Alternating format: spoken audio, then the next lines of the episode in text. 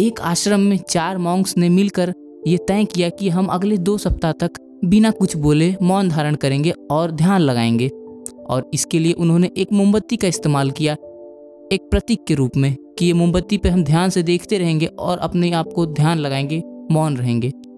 तो उन्होंने अपनी प्रक्रिया शुरू की, एक दिन बीत गया और रात को ज़ोर से हवाएँ चलने लगी और वो मोमबत्ती बुझ गया।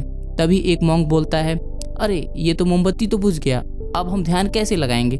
तभी दूसरा मोंग बोलता है, मोमबत्ती बुझ गई तो क्या हुआ? हम फिर भी ध्यान लगा सकते हैं। तब तीसरा मोंग झल्ला कर बोलता है, तुम दोनों को बोलने को किसने कहा था? तुम्हें नहीं बोलना था। और आखिर में चौथा मोंग हँसते हुए बोलता है कि, तुम सभी बुद्धू हो, जो तुम सबने तय क्यों ही काम को नहीं कर पाए और तुम सबने बोल दिया। और वो हंसने लगता है। तो यहाँ पर आप देख रहे हैं कि इन चारों के बोलने का वजह अलग अलग है, लेकिन आखिरकार इन्होंने बोल ही दिया। और इन्होंने बिना सोचे समझे बोल दिया। इन्हें ये भूल गए थे कि इन्होंने क्या तय किया था। पास में ही एक बुद्धिमान मोंग बैठकर तब भी तपस्या कर रहा था और उसने कुछ भी नहीं बोला। इन सभी का ध्यान उस पर गया और ये समझ गए कि इन्होंने गलती कहाँ पर की है। तो यहाँ पर आप देख रहे हैं कि उस बुद्धिमान मोंग ने सब कुछ जानते हुए भी बिना बोले ही इन्हें सब कुछ बता दिया। इसी तरह असल ज़िंदगी में भी बुद्धिमान व्यक्ति ज़्यादा बोलता नहीं है और जो ज़्यादा बोलता है उसकी बुद्धि खुद ब खुद नष्ट हो जाती है।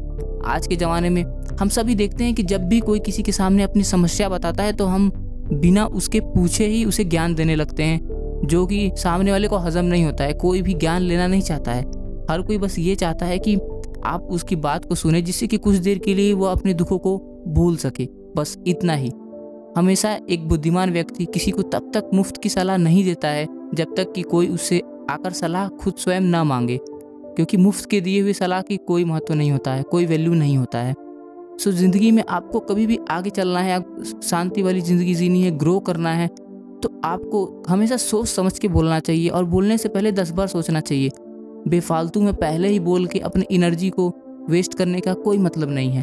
आपने इंग्लिश थॉट भी सुना ही होगा the less you speak the smarter you get and the smarter you get the less you speak धन्यवाद।